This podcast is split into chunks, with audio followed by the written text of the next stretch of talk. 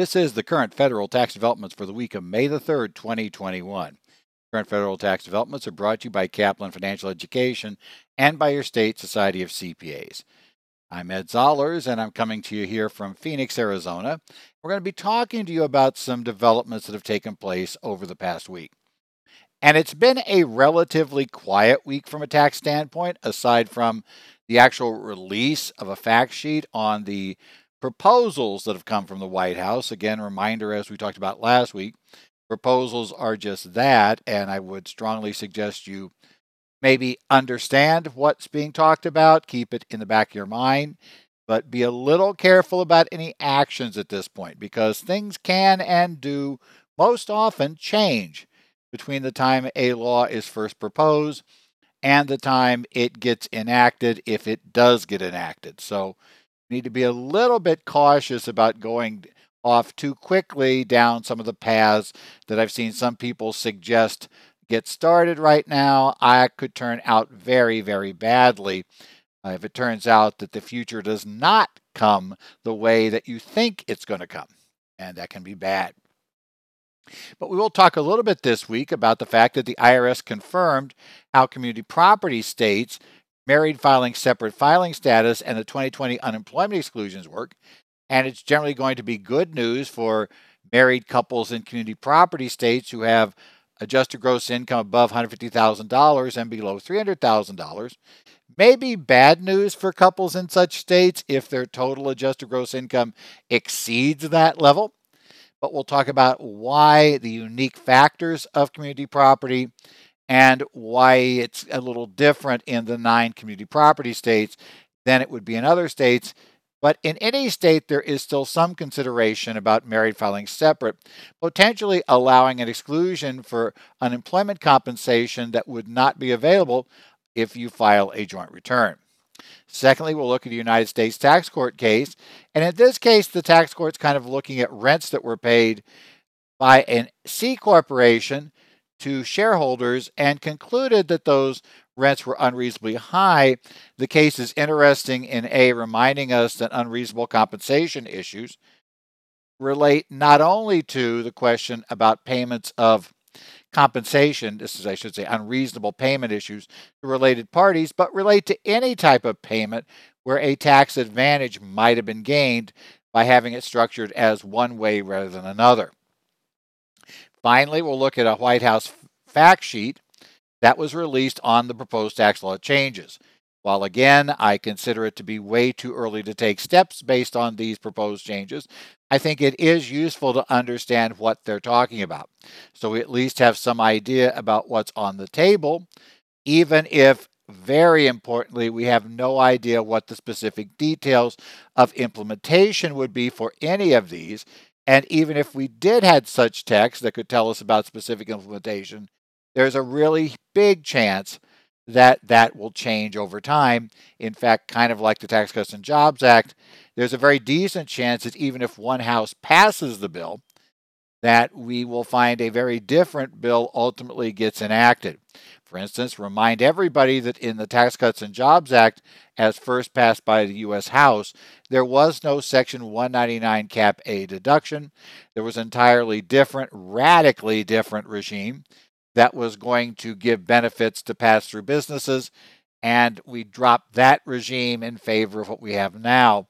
And if you had gone down the path of planning for the regime that uh, was in the bill that Kevin Brady uh, got through Ways and Means and through the House, you would have ended up with a not necessarily such a great result compared to if you had waited for the final bill to clear the U.S. Senate.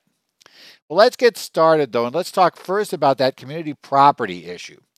And this was an addition the IRS made on April the 29th to their 2020 unemployment compensation exclusion FAQ.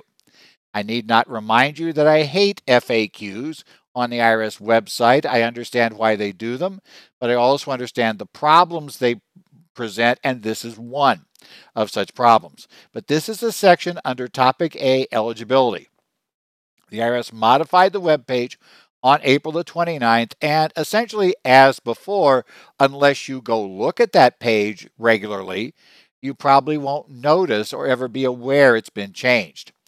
Notice that's an important thing to remember if you are relying on anything on an IRS FAQ. And in some cases, we have no real choice because that's the only place you're going to find anything specific about the IRS position. You certainly have a duty to inform your client of what's on that web page because obviously agents, we should assume, are going to follow that and point to the fact you should have known. We told you this was our position. How did you not know? And we think your position is lousy and we're going to disallow. Now, I love getting into theoretical conversations with people. We talk about that on tax Twitter or we talk about it with, you know, various other parties. But the reality is that most clients are not going to litigate. Most clients, in fact, if you look at the cost of doing an appeal versus the tax involved in many cases, even going to appeals is cost prohibitive and potentially even just having the issue come up and getting stuck with an exam is going to be more costly than the benefit involved. So the practical approach in many cases for the client's going to be to just roll over and play dead regardless of what the support may be for the IRS position the argument being that they simply want to avoid problems with the IRS.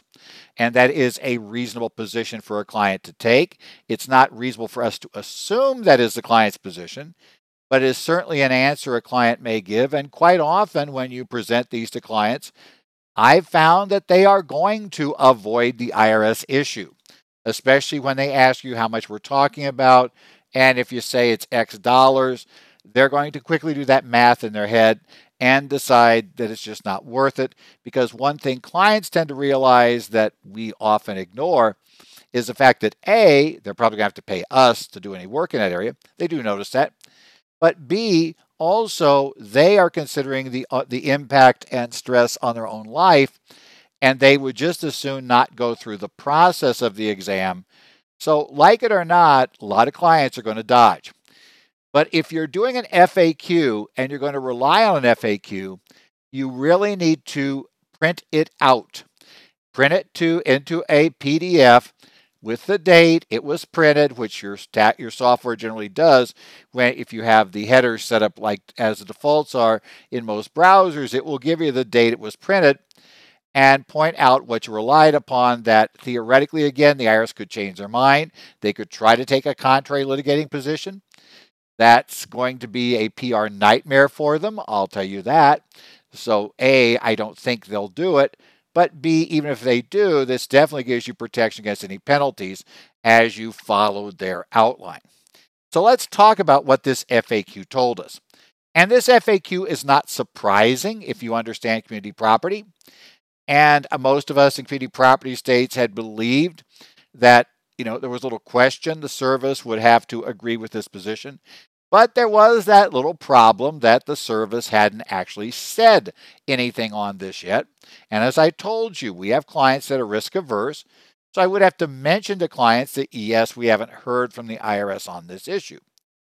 But the catch was we start out with the fact that when Congress passed the unemployment exclusion in the year in, ta- basically, they passed the, and this was an ARP, I got to remember which one it's in, in the American Rescue Plan Act, they, for whatever reason, have a single cliff cutoff of $150,000 adjusted, basically modified adjusted gross income.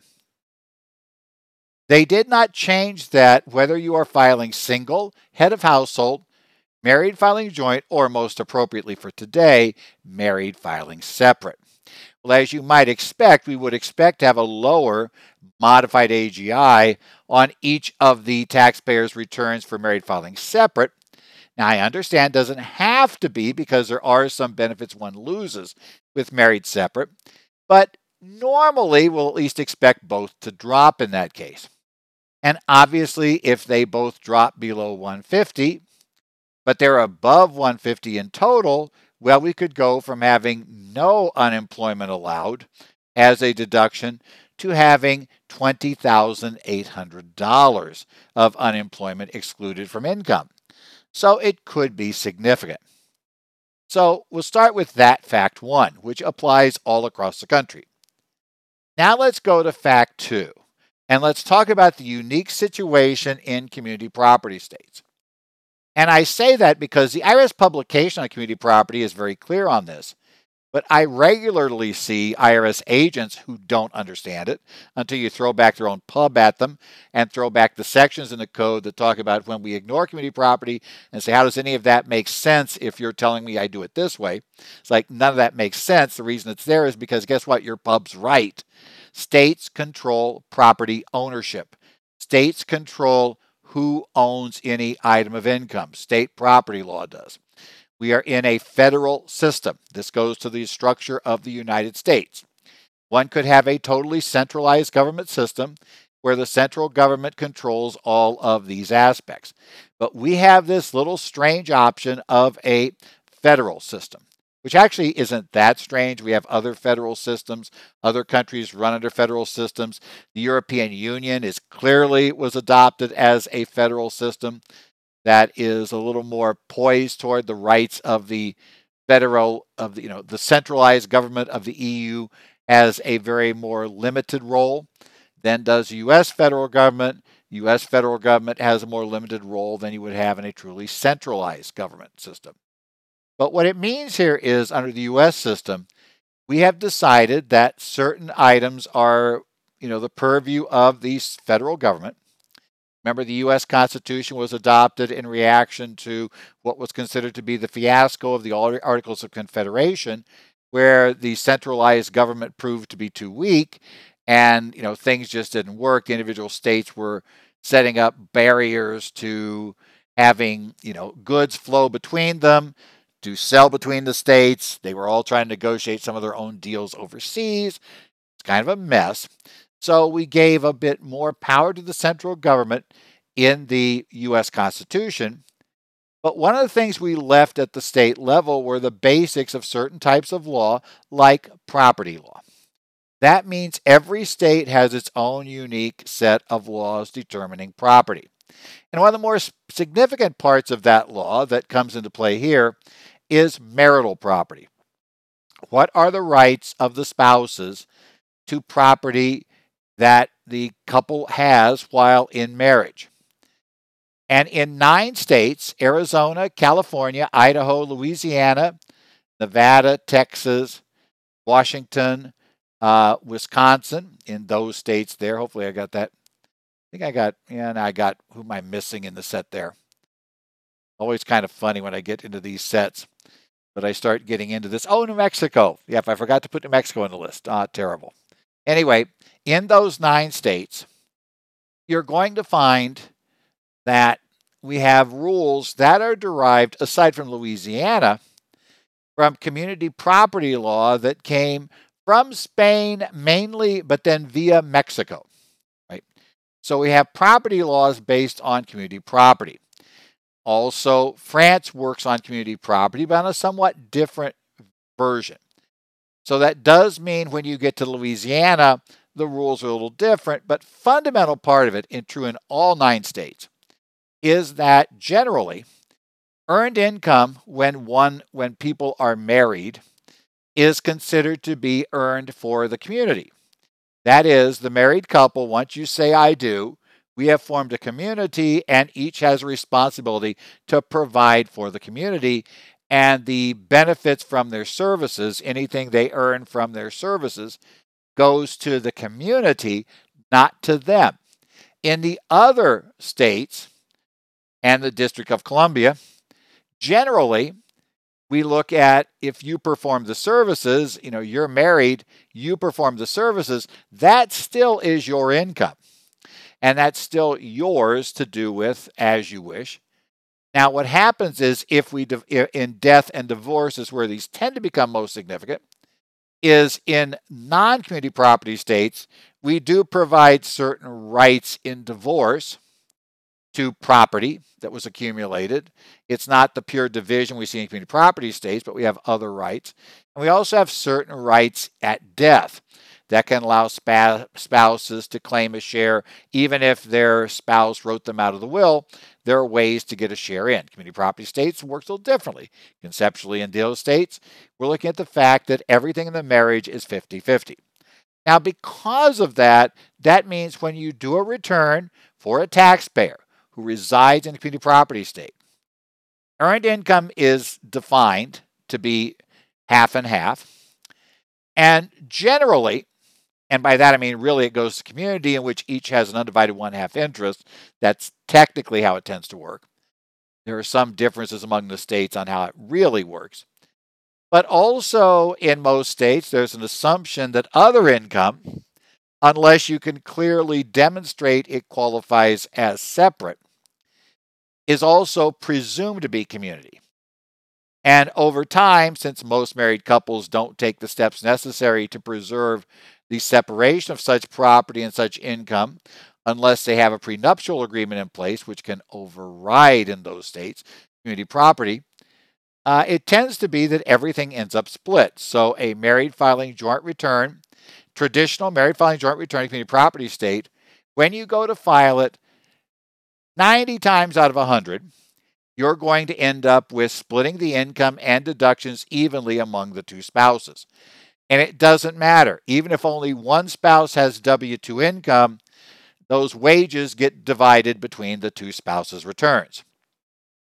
It doesn't matter that, you know, I don't care how the account for the most part is titled. There'll be a presumption often brings it back in. There are ways to change it, but it gets messy.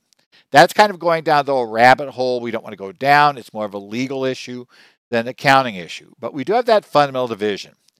Now let's combine that with the exclusion and things get interesting. So, what it looks like I could do I have a married couple. They have adjusted gross income of $290,000.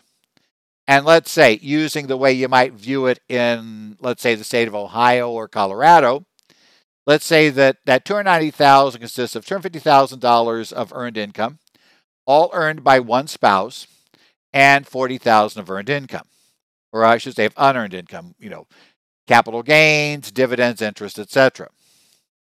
Now that couple is not going to qualify if they do married filing joint for unemployment exclusion. Let's say that that person owned 250 still qualified for unemployment at some point during 2020. However, in a community property state, they wouldn't qualify married joint because, you know, 290 is more than 150. And let's say even may, maybe all of the unearned income was the property of the spouse that did not have W 2 wages. That spouse came in the marriage, you know, with a lot of accumulated wealth. So they're, you know, they're getting their 40,000 a year off that and our other spouse comes in with earned income. You know, that that's where they're getting it. So 250 to them. Well, you know, even if we do separate returns, the 250 is going to the spouse that had the unemployment, so we're still not going to get it. if you're in property state, though, let's assume that the 250 and the 40 both qualify as community income under the rules of the state or at least quasi community because we can't really split it up nicely. And ignore the fact about how we would get there and why the 40 might be separate. But in some states, even, even though the 40 might come from separate property, there definitely are states where that'll still be considered community income by default. Uh, not my home state of Arizona, but there are states that will treat it that way. But let's assume it's all community, regardless of the state.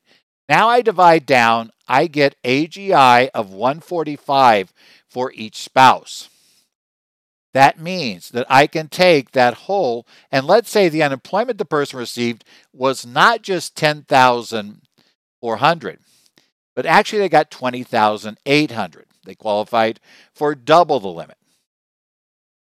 Again, married filing joint, no exclusion. Married filing separate, each spouse reports 10,400 of the unemployment compensation, despite the fact that only one spouse actually received it, and they each get to exclude it on their return.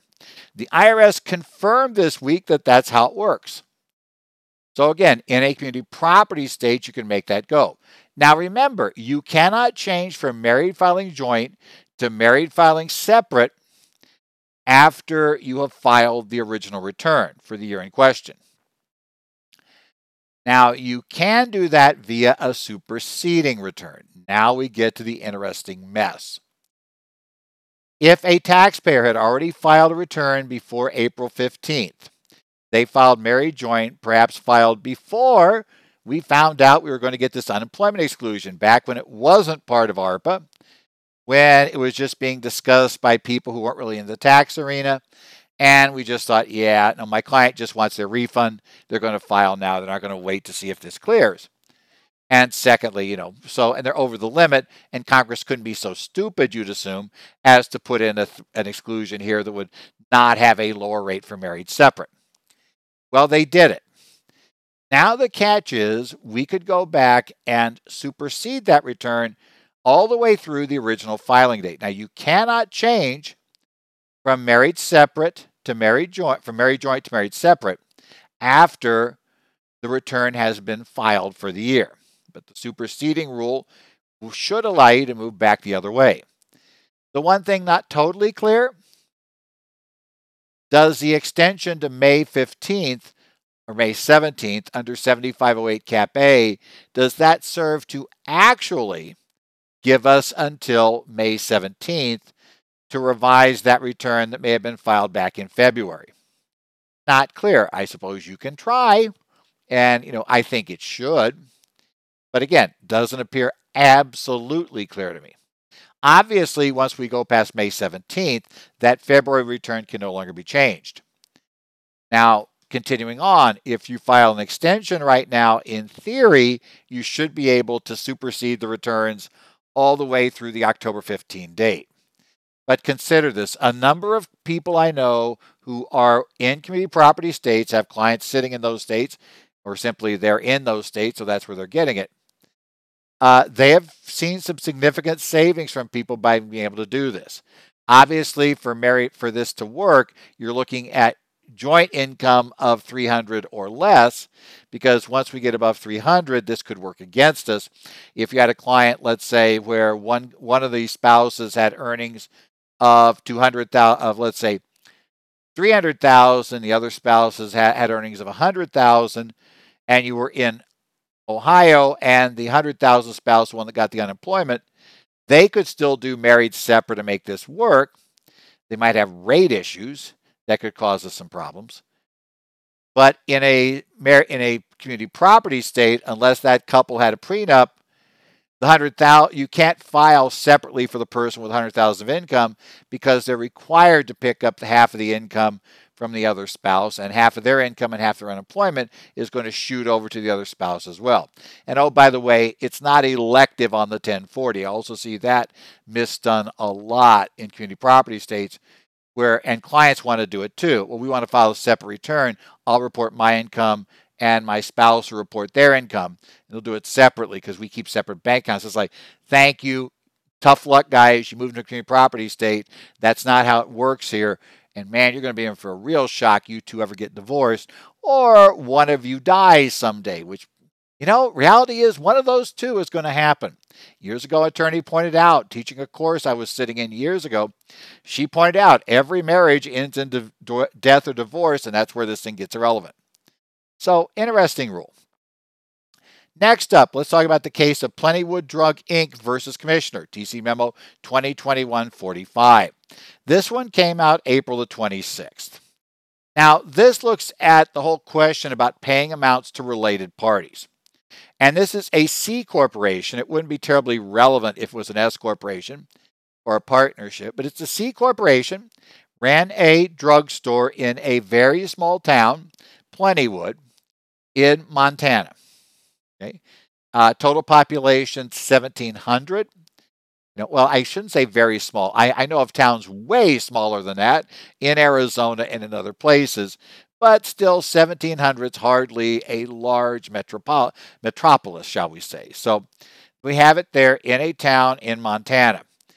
This C Corporation owned the drugstore and it leased the drugstore from the shareholders of the C Corp that had acquired the building a while back. And that's a fairly normal structure as well. Now, in this case, the IRS said, We think the rent's wrong. The rent was set by the shareholders at the beginning of each year. It was kind of just set orally. They set it up, they started paying it. You can tell that that's what they were actually doing because it would be the, you know, a rateable payment each month. And what they ended up paying for rents in those years, well, it varied a bit. In fact, what happened was the first year the exam was looking at, 2011, it was $83,584 of rent. The next year, 192,000, and that was true for the third year as well. This was 2011 to 2013. Now, the IRS said, hey guys, those rents, especially the last two, are way too high for this drugstore in this tiny town in Montana. Now, it turned out to be a little bit interesting here because, of course, now the question becomes and what's the, what's the consequence here? If the rent is excessive, only the reasonable rent, because that's going to be presumed as the amount that really represents the rent, is going to be allowed as a deduction on the C Corp's tax return. The rest of the payment will be treated as a dividend to the shareholder. Now, that's probably from the shareholder standpoint, probably no worse and probably a little better because it's going to be a qualified dividend almost for certain. But the C corporation, which is under exam here, is going to lose any deduction because the C corp will not get a deduction for amounts paid as dividends to shareholders. So that's the consequence if it's too high. It got complicated here because usually what we do is if we wanted to figure out if, if the rent that, let's say, my accounting firm is paying for rent to the shareholders of the accounting firm, what we do is we would take a look here in here in Phoenix, where my firm is, sitting here in this area of town, we could probably find a whole series of comparable office spaces in fact, I can think of a number of them within easy walking distance of my office. And we could then take a look at those, see what are they charging per square foot for similar types of leases, and compare that to what we're, you know, what our corporation is being charged by the related party owners, you know, to lease the building. And if that rent is higher than it should be, then we're going to lose part of that deduction. It'd be a very simple rule for comparables. Well, here we have a couple of problems with comparables. First thing is, in, in Montana, most information about real estate sales and other transactions is not part of the public record, unlike what it is in other locations. So there's problem A. It's very difficult. It's not as easy as just kind of going down to a county recorder's office or going down to a county assessor's office or various other places where you might find, usually a recorder's office, where you're going to find this information recorded and available to the public. But you have to be able to get it through other sources. And then on top of that, they found that, especially in a very small town sitting here in Montana, that they weren't necessarily, people didn't like to talk about these kind of financial things with strangers, certainly not strangers from out of town. And therefore, there was very, very little to no information available about comparable leases. So now the fun part becomes okay, how exactly do we tell if the rent is reasonable under these criteria? Well, obviously each each person, each you know, each side had their own expert. Okay, the expert for the IRS looked around and said, well, comparables have to be in the same area. So he, you know, he concentrated on what he could discover about rents that had been paid in Plentywood. And the information he was able to get was first uh, two places that he could get it from the other the other side because the US government leased a building that was a post office and there was also government subsidized multifamily residential buildings where rental amounts were also publicized, right? It was the government who's one of the parties to the lease that's publicizing it because, of course, for the government, that's being open so people can make sure there's not something going on untoward. So in that case, we, we know what those rents are. He also found that there was made available, not sure why, but it was, there was a non governmental lease he found for a 625 square foot commercial real estate, real property. Now, the drugstore in question was about as I recall, you know, way larger than that. Six, 625 square foot, you know, is really tiny. I mean, most apartments, most studio apartments are going to be pushing, if not exceeding that. So we're talking about a very, very, very tiny retail space. And I'm trying to even think of anything that small, you know, retail space around my area. And I really have trouble figuring out one that would exist. Maybe if you remember the old days, remember those, uh, what, what were the photo booths called? Not photo booths, but, you know, those little drive up things you could take your film to and they, they would develop them for you. That may be, you know, those would be smaller than that, but otherwise, I can't think of many things. Even some of those super small hamburger stands uh, are bigger than 625 feet, square feet. So a very, very tiny re- retail, commercial retail property. Okay. Now, the other, the taxpayers expert said, well, look, here's the problem. There just aren't comparables. And, you know, and those three are obviously, you know, they're they're not really comparable to my to the drugstore. You know, so I don't think we just want to look inside Plentywood. We're going to go consider rentals in a broader area. And the closest place that he could find information where it was reasonably easy to get information was going to be in Williston, North Dakota, which is about an hour's drive away from Plentywood, um, and obviously in North Dakota. Couple, of course, got a couple of advantages. First thing is Williston is Williston's hardly what I think those of us sitting in a place like Phoenix or Houston or even Boise are going to consider to be a large town. You know, we're going to be seeing it again. Boise is the hundredth largest town in the U.S. If I remember my stats from before. Um, you know, so we're looking at for mo- a lot of us are sitting in places that, yeah, you know, we're hardly going to consider consider Williston to be a huge town. But compared to Plentywood, this thing looks like New York City. Okay, so it's really it's bigger, it's got more information. And it's in North Dakota, so this information is not considered to be confidential. In essence, it is state open information. Sales prices of real estate are considered to be public information. I can find out a lot more details. So he got a number of comparables for sim- for types of retail operations and retail space but most of his were in Williston. Williston is also in the middle of the part of North Dakota that is, you know, really had a big economic boom at the time that was coming from the oil industry. That particular area doesn't necessarily, the court pointed out, wasn't, they didn't prove at, at, the, at the trial that that boom had influenced Plentywood. They suggested it had, but they gave no evidence of how it had affected Plentywood and what was going on. The judge was a little skeptical because it didn't look like the population had boomed or you know anything of that sort that would have driven, unlike Williston. so it, look, it looked like it wasn't quite the same thing. But nevertheless, you know, they went down that path. Now, the judge didn't like either one of these options. He said he said he liked the parties' objections to each other's experts far more than he liked the actual expert opinion in either case. Is fundamentally how it worked.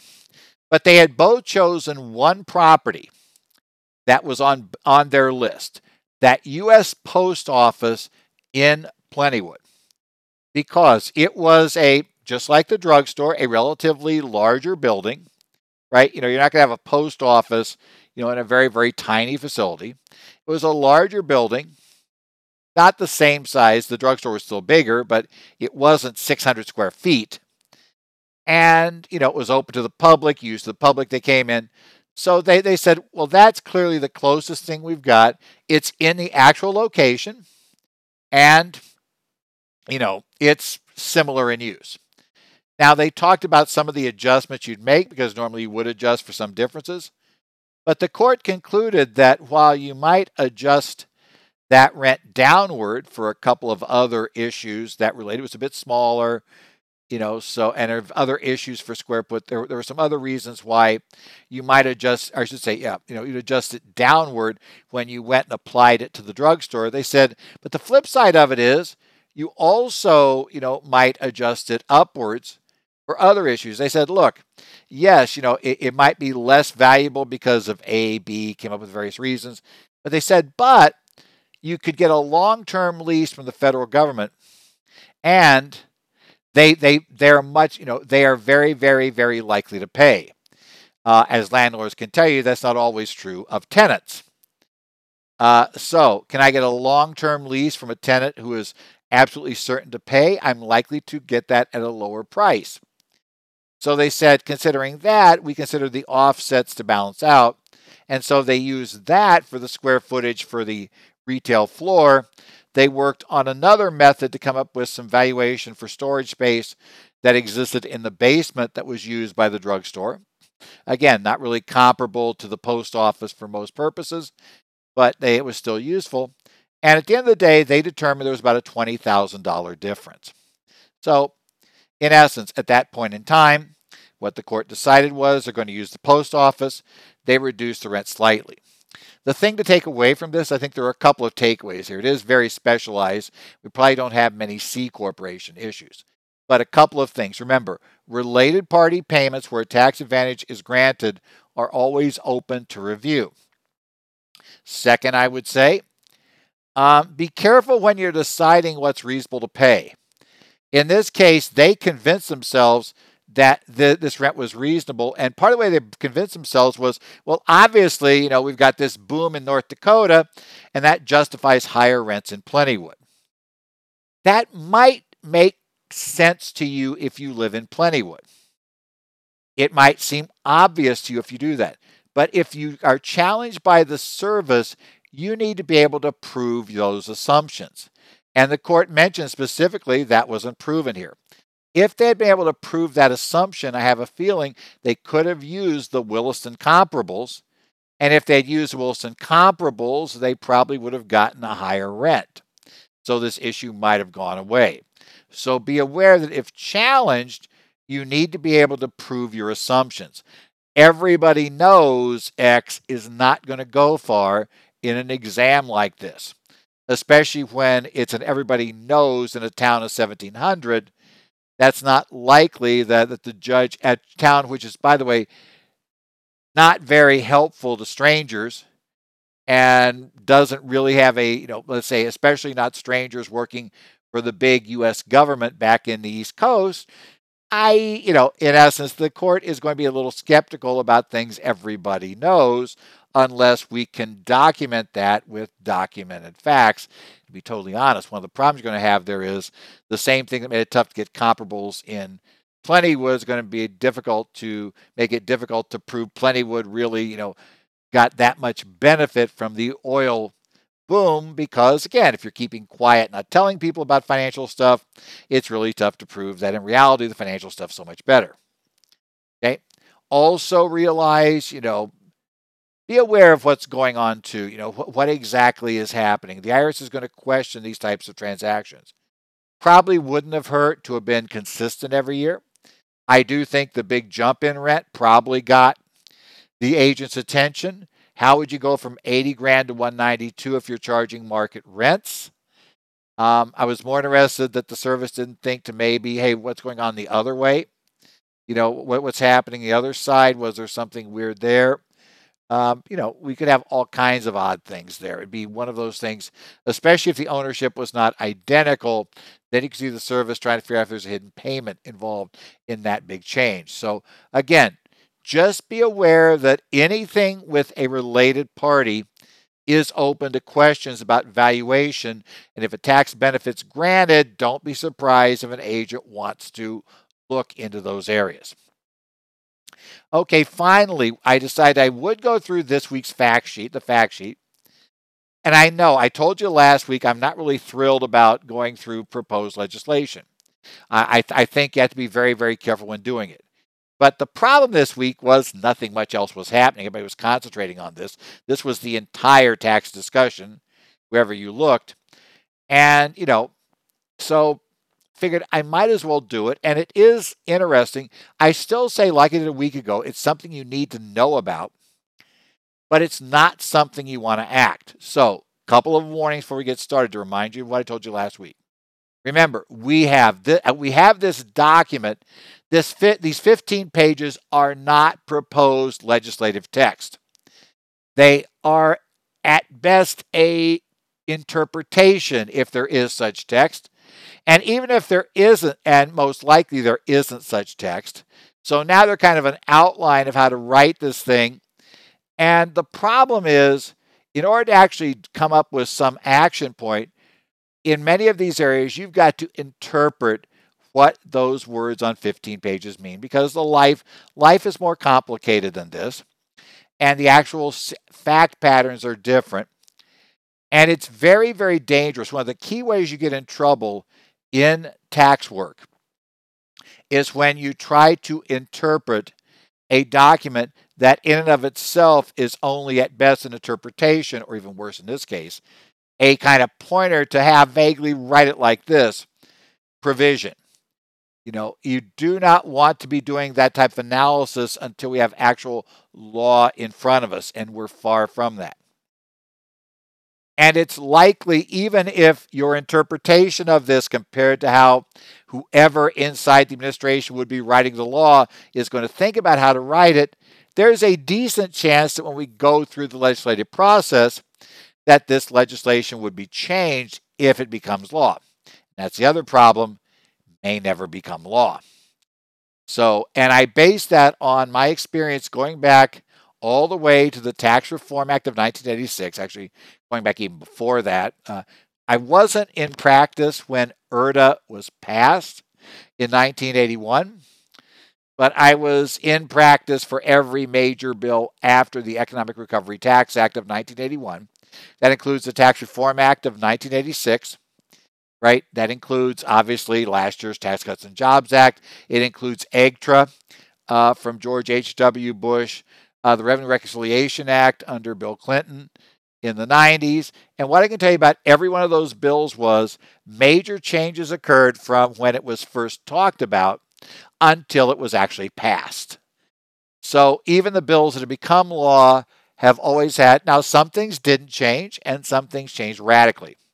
Just like with the uh, Tax Cuts and Jobs Act, as I noted, we went from a very different way of benefiting pass throughs that was in the House passed bill to a to the method we have now to 19 Cap A. And remember, under the House passed bill, S corporation income was going to effectively be put on a par with income from an LLC for purposes of self employment tax, for a partnership, I should say, purposes of self employment tax. Meaning that we were going to look at investment in capital versus services, and it wouldn't really matter which one of the two you did. Now, if you thought that was going to become law, you may have made decisions, you might have done things that were very regrettable shortly thereafter when that whole thing disappeared from the law, from the proposed law. So let's talk about what was in this document, though. It's a 15 page document. Most of the tax provisions are on the last three pages. There are some other details buried through it, but the last three pages have most of it, and most of the tax increase provisions are on the last two pages. So I'll warn you if you go get it, go to the end of it because that's where things are. The first thing that got all the headlines was the top rate would return to 39.6%. And I want to phrase it that way because I want to remind you when I say it returned to 39.6, we were there basically uh, four years ago. You know, in 2017, you know, 39.6 was the top individual rate. We've had the 18, 19, and 20 returns now that had the top rate at 37. So that's a 2.6% increase. We have been below that and above that multiple times. Ever since the Revenue Reconciliation Act under Bill Clinton, that was enacted in 1994, that put it to 39.6. It has a couple of times dropped below that level. It has then risen back to that level. But 39.6 has been there before. This was probably one of the most predictable things you would expect to be proposed when control shifted from the Demo- from the Republicans to the Democrats, and later on, if this happens and control shifts from the Democrats back to the Republicans, I can tell you that I expect 39.6 to, be, to go away and us to go back down to 37 or some other rate. It's just that that's a given. That one should have surprised no one being in the proposal. Okay. Now, what's a little bit bigger though was the proposed capital gain changes, taxation of capital gains. First, there will be no special lower capital gains rate once, and the term here used is household income ends up being above $1 million. $1 million. Now, the problem is we have no real idea how we are going to compute this household income. And I think you need to be aware before you get started, that's probably a big caveat. Are we going to have different levels for single and head of household, married filing joint, married filing separate? I suspect we won't do the unemployment bit again. We'll see, but I have a feeling that's probably not where we're going. That that one had an unusual source of how it came in, and I think that had a lot to do with the fact that the group that wrote it was totally blind to the concept of the fact you should have a separate married separate level that's different than married joint. And by the time we got to wanting having to have it in the law, it just became we had to put it in there to get the 50 votes. So it got in the law without change. So be aware of that. So that's a big one. You know, it would change 39.6 from 20. You still would have the net investment income tax apply, so that 3.8% additional tax would probably apply. So you'd be looking at 40.8% as your top rate, and then you put state taxes on top of that. So you could be looking at close to a 50% or above a 50% rate on long term capital gains from what had previously been a lower rate. Now, this would not be the first time that capital gain rates and ordinary income rates were the same. Uh, last time that it happened, as I recall, was when we had the actually ERTA, the Economic Recovery Tax Act, Ronald Reagan's tax cut bill, uh, actually, or no, I should say, Tax Reform Act 1986. That that Tax Reform Act, big, probably the one of the largest things put together under the Reagan administration, actually had capital gain rates at the same rate as ordinary income. It was also true in ERTA, though. I think ERTA also no, that's right. ERTA took us to 50. It took uh, T. It took the Tax Reform Act of '86 to get us to a 28% top rate. So capital gains had been taxed at 28% going into that act. They continue to be taxed at 28, but so was everything else. So that part of the theory, having capital gains taxed the same way as earned income, was actually something Ronald Reagan endorsed in the 86 Tax Act. So that's not the unusual part. What is unusual is how high the rate is, 39.6. That is more than a little unusual for capital gains. Uh, when we had it before, they were the same rate. We had gotten the rates down substantially more, broadened out the base, and other things. Now we're going to have those rates much higher at that level. The second big change is, and this is worded in a very difficult way to totally understand, but it tells us we're going to remove step up of basis at death for those who have more than a million dollars worth of appreciation. Now, this has been worded a couple of ways. I've heard people try to explain this, and I go back and look at the document and I know some of this comes from information supposedly insiders were leaking, and some of it comes from various other places. But I think the documents we have to look at ultimately because that's what they'll be measured against. And what the document says is not necessarily what we've heard in a lot of press, at least the emphasis. The press has said in many cases, I've seen some reports, that we would go to what's essentially a mark to market taxation system at death. When you die, all your assets are taken to fair market value. Okay, great. We look at that. We have to do that now, in theory. And then we treat them as sold. Okay? And compute the gains. If your gains are in excess of a million, this is also not totally clear what happens here. If your gains are in excess of a million, then at least some of those gains would in the rumored aspect, be subjected to tax as, you know, as if sold on the final return of the decedent. Now, they will t- say maybe you get a million dollar exclusion. The actual text in here just tells us it does again mention it does mention, quote, eliminating the step up is the line they give here. Does not ever say we'll pay tax at that point, but it says it will be taxed unless given to charity. They'll eventually pay tax. That tax will be paid unless it's given to charity. But it never says we're going to put it on the final return. That leads to a second way we could do this that would theoretically be totally in line with the sentence but would not unveil that tax uh, when someone dies right away. Rather, we could be heading to the EGTRA, year 10 EGTRA method.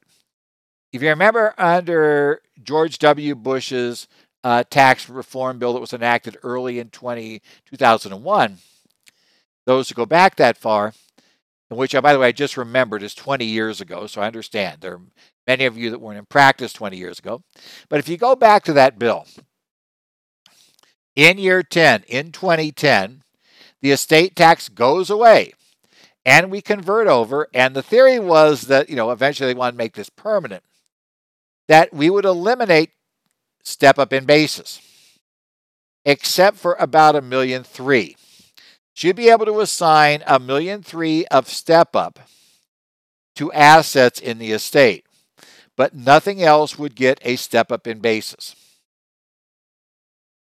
That particular program, at least if you changed it to a million, would seem to be totally in line with what we're talking about here. Now, I will admit there was a huge differential, and I think this is really the key issue here under the EGTRA proposal, that only happened when there was never going to be an estate tax imposed on that on those assets. The key thing to note with this proposal is this proposal does not touch the estate tax. Now, you might have thought that was good news from a taxpayer friendly perspective, right? Hey, great, no estate tax changes. But realistically, we're making a huge change here because what's going to happen is without the step up, if your assets are mainly appreciated in the estate and you're subject to estate tax, you will be paying the estate tax on the assets. Plus, you'll be paying on the appreciation in excess of a million, which includes a lot of assets that would come under the $11 million current exclusion level, or even the $5 million exclusion level going forward that would happen if TCJA is not extended, that those assets, that tax, we're going to have the capital gain tax as well. And that's going to result in a much higher tax on assets passing to the next generation. Now, the law also says that we will protect small businesses, family businesses, as long as the family continues to run them. Well, if you do the EGTRA method, that's still fine, right? Because again, you only pay tax if they sell the business, right? As long as they keep the business, there's no tax. That would also theoretically be in line with that statement. So the whole thing becomes interesting in that regard. Kind of unique. Third, like kind of we oh third, carried interest. We would again try to make carried interest be taxed as ordinary income. That was something they tried in TCJA. The uh, industry fought back. The you know about investment funds and real estate funds fought back. They would now try it again, of course, this time, even as the letter points out, with these other changes that may not be that huge a deal anyway. Because, by the way, cap, getting rid of the capital gain rate would also get rid of qualified dividend rate for those above the million. So, okay, fine, the carried interest reform. And then finally, which I think our clients will have much more impact, is that like kind exchanges would still be limited to real estate like TCJA, but they would not count once the amount to be deferred exceeded a half million dollars. So you'd have a half million deferral possible on real estate, but once you exceeded that, you couldn't defer it. Now, it'd be interesting to see whether this is some sort of lifetime accumulated deferral, or if this is a per asset deferral. And then what happens if I sell fractional interest in the asset? I mean, again, as I said, details matter here, and we have none. Please remember, no details are known. They also have a note they're going to apply the net investment income tax consistently for income above $400,000. Fundamentally, what it appears they're getting at there is think about if you have an S corporation where a person materially participates in the activity, the flow through income from the S corporation will not be subject to self employment tax, which means Medicare tax as well. And it would not be part of net investment income because it was an active conduct of a trade or business.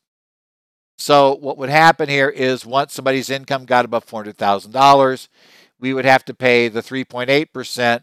We would have to show we paid 3.8% or the uh, standard Medicare tax, uh, could be through self employment tax or through the actual Medicare tax on wages on all of our income above the $400,000 level. So, minor difference, minor change. Uh, it would affect if you set up an S corporation, get around the NII. That would also have an issue. They also add a provision here that would let the IRS regulate paid preparers.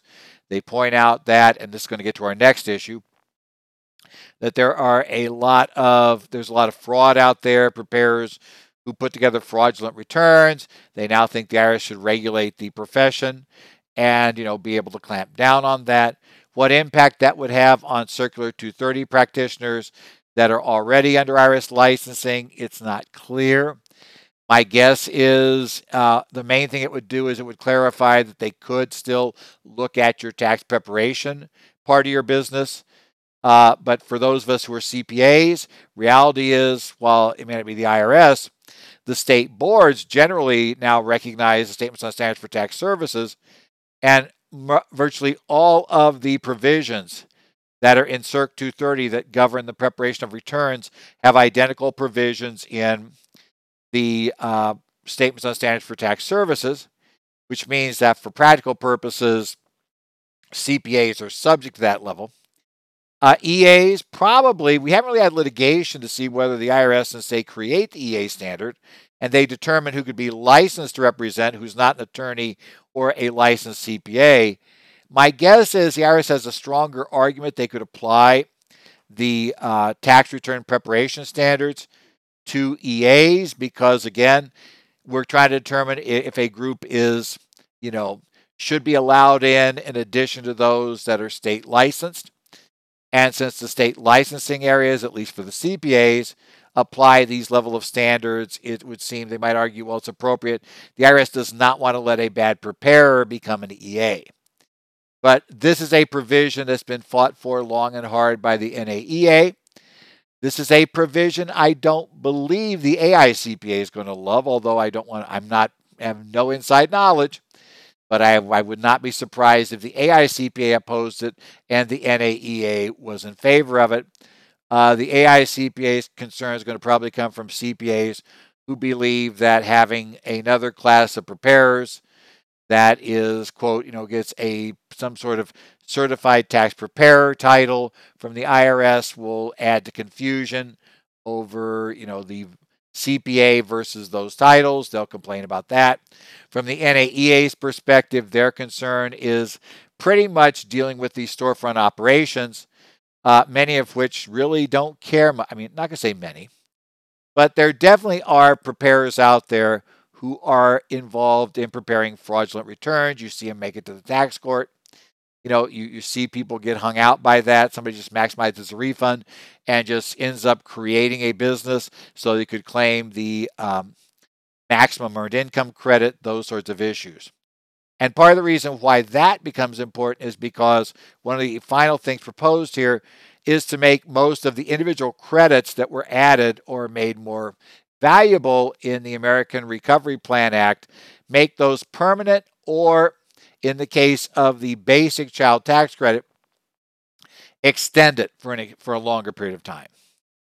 So that would include the modifications made for 2021's uh, and 2022's premium tax credit would become permanent. So that would be a higher level of credit and subsidy that would inch, that would basically take the position that if you buy your uh, insurance from the exchange. You never could pay more than 8.1%, I believe it is, of household income, even if you're Warren Buffett although I think 8.1% of his income probably will more than pay for his health insurance. But in theory, if they want to charge Warren more than that, there could be a tax credit put in to make up that differential. Uh, also, you know, certain of the assumptions, and you know, keep keeping some of your assumptions where we're just under 25% of the poverty level is where we cut off certain limitations. That's also would apparently be part of this. We would make the child tax credit extend the increased child tax credit, that $3,600, $3,000, $3,600 tax credit through 2025. Um, and we would make permanent the fact that it would be wholly refundable. Child tax credit would always be wholly refundable. That would become permanent. Now, my guess is the 2025, the theory is then that gives them a bargaining chip versus some of the TCJA stuff that we can assume Republicans would want to keep at that time. So I'm sure that's what they look at, that they're going to get this extended permanently in exchange for allowing some benefit like the 199 Cap A to continue past 25. So it's not permanent, but it's set up as bargaining chip that also helps reduce the apparent cost of this. Uh, but then that that's a game Congress has been paying for playing for years. Uh, you know, you, using cutoff dates to reduce apparent cost of something. Everybody knows they plan to make it permanent. We would make the greatly increased dependent care credit permanent, and the expansion of the earned income tax credits for childless workers would also become permanent. Again, none of this is law yet. The devil is in the details, and we don't have details. So please remember that. What's the proper thing to do at this point? Be aware of this. Your client's going to ask you questions about this, but always warn them we do not know what's going to happen. And I would base on my experience, I'm going to say, if it passes, there are likely to be some significant changes. There always have been because they're going to have to get the votes. And that means every Democratic senator, especially, knows that they have an effective veto. So, you know, if Joe Manchin wants some part of this changed, they're probably going to have to change it to whatever he wants. So keep your eye on this, you know, and I don't think Manchin's going to be the only problem vote among the 50. So keep your eye on this program, you know, and try to see what ends up happening in order to piece together those 50 votes. That's what happened with the TCJA, which wasn't this narrow a majority, but was still pretty narrow. And obviously, there were changes made up to the last minute. Specifically, uh, you know, Marco Rubio's push for the refundable child tax credit, what we got out of the TCJA, and the change in how that works, and the push by uh, Senator Johnson of Wisconsin that gave us the crazy rules. And I mean, okay, I mean, I understand why he was doing it, but the rules became interesting that you could still get 199 Cap A even if you had no employees because it was supposed to be initially for pass throughs that employed people. You know, that, that was the whole point of all this from early discussion of TCJ, that, that was how we're going to give this rate, as well as giving it to some pro, to professionals as long as the income in either case was below certain levels. Uh, Senator Johnson specifically said he wasn't going to vote for it unless his small farmers, uh, you know, his one man farming operations could get a benefit from it. So they had to do that. Marco wasn't going to do it unless they get this additional child credit money out there. So they had to make changes. So some things are going to change. Just be aware of that as we do it. So, and it may never become law. In fact, some articles I've read this week would suggest at best, it probably would become law somewhere this fall, is when we might finally know what's going to happen. Yes, I plan to do courses on the issue if it comes up. Keep your eye out for those things. But I got to wait until we actually have the final law and the president signs it. And that's usually when I look to start talking to people about doing about setting up course dates. I like to set them about a week after that because we need time to digest the law. I need time to digest it. And we also don't want to try to go early just based off summary sheets because that most often leads you to problems. So it's probably going to be this fall. And it may be the only way Congress works. December is also not off limits. So don't be surprised about that. This has been the current federal tax developments for the week of May the 3rd, uh, 2021. We're all, as always, brought to you by Kaplan Financial Education and by your state society. I do check in on the Connect sites uh, run by Arizona Society of CPAs, New Jersey Society, Minnesota Society, and Illinois and Washington. Get all the states in there that I take a look at these days. So if you have any questions and you remember those societies, you can check in there. Otherwise, be sure to visit our website, currentfederaltaxdevelopments.com, where we post articles on this. And I will look forward to seeing you next week. Hopefully, we'll have some more developments in the week that are somewhat useful. But we'll talk about whatever we do have here in a week and discuss whatever's happening in the realm of current federal tax developments.